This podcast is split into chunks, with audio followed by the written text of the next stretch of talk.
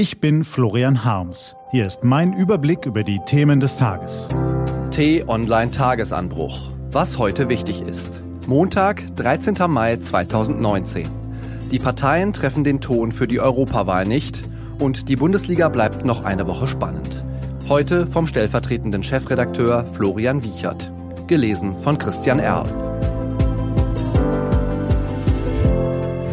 Was war? Europawahl.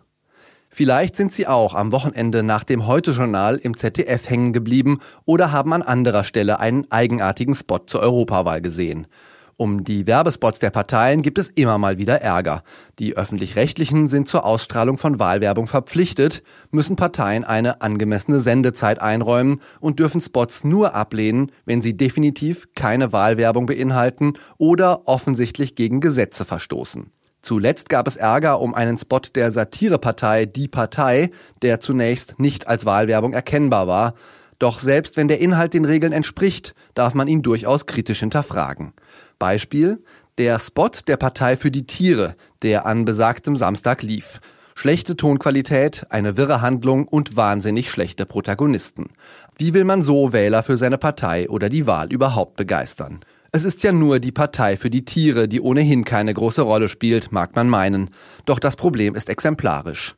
Auch die großen Parteien haben bislang offenbar nicht den richtigen Ton oder die bewegenden Themen gefunden, wie Florian Harms und Marc Krüger bereits im T-Online-Audio-Tagesanbruch am Wochenende analysiert haben.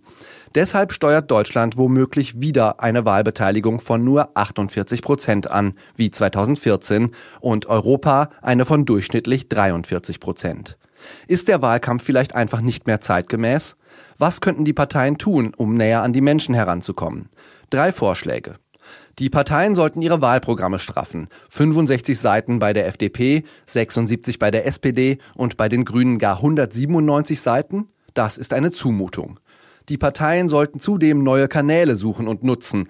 Wie wäre es mit Spotify, Netflix oder Amazon? Über ein paar halbherzige Versuche sind sie dort noch nicht hinausgekommen. Und vielleicht sollten die Kandidaten auch einfach mehr von sich preisgeben. Sie sollten mehr Mut aufbringen und in Sendungen und Formaten auftreten, bei denen sie neue Zielgruppen erreichen. Zugegeben, in den verbliebenen zwei Wochen bis zur Europawahl wird das eng.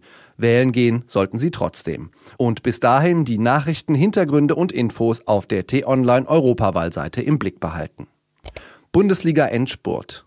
Mehr als 80 Millionen Menschen leben in Deutschland. Knapp 10 Millionen davon zählen sich laut Statista-Angaben von 2015 zu den Fans des größten und erfolgreichsten deutschen Fußballvereins FC Bayern München.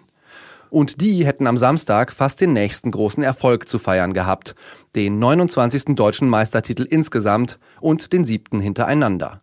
Ein einziges Tor am vorletzten Spieltag in Leipzig hätte gereicht. Das Bier war längst kaltgestellt, die T-Shirts für Spieler und Verantwortliche bedruckt. Und nun warteten die Fans. Und warteten und warteten. Vergeblich. Das Spiel endete 0 zu 0 und plötzlich gibt es in der Bundesliga etwas, das es seit zehn Jahren nicht gab. Spannung und ein echtes Finale am letzten Bundesligaspieltag kommenden Samstag. Bayern und Borussia Dortmund Beide können das Fernduell noch für sich entscheiden und Meister werden. Der normale Fußballfan findet das natürlich großartig. Wer nicht Bayern-Fan ist, drückt Dortmund die Daumen. Damit nicht immer die gleichen Erster werden. Zwischen den Vereinen fliegen unterdessen schon die Fetzen. In Dortmund hat der Geschäftsführer Hans-Joachim Watzke festgestellt, dass die Bayern jetzt alles verlieren können und die Borussen alles gewinnen. Stimmt gar nicht, sagte Bayerns Sportdirektor Salihamidzic daraufhin. Alles gewinnen könnten die Dortmunder gar nicht, weil sie im DFB-Pokal gar nicht mehr dabei sind. Wo der Sportdirektor schon mal dabei war, setzte er aber auch gleich den eigenen Trainer unter Druck. Würde Bayern Meister, würde er der Saison noch eine 2 Plus geben, wenn er eine Note zu vergeben hätte. Würde Dortmund Meister, wäre es für Bayern, Zitat, eine Scheißsaison. Eines kann man mit Sicherheit feststellen. Die 90 Minuten am kommenden Samstag gegen seinen ehemaligen Club Frankfurt werden die wohl wichtigsten in der Karriere von Trainer Nico Kovac werden. Nach einer Scheißsaison wird er kaum weitermachen dürfen, bei einer 2 Plus wäre das vielleicht denkbar. Oder auch nicht, denn seit Kovac bei Bayern ist, wird über ihn diskutiert. Präsident Uli Hoeneß ist eigentlich ganz zufrieden, aber Vorstandschef Karl-Heinz Rummenigge weigert sich jetzt, Kovac eine Jobgarantie auszustellen. Wie um Himmels Willen soll Kovac da jemals in Ruhe arbeiten können? Und deshalb gibt es eigentlich nur eine Lösung, die Trennung. Falls Kovac nicht selbst genug hat von dem Genörgel, müssen die Bayern reagieren und endlich mal konsequent sein, selbst bei einer 2 Plus. Anschließend müssen sie erstmal jemanden finden, der besser ist als Kovac, aber das Problem haben sie sich in dem Fall selbst eingebrockt. Was steht an? Auf t-online.de geht's heute auch um diese Themen. US-Präsident Donald Trump empfängt heute im Weißen Haus Ungarns Ministerpräsidenten Viktor Orban.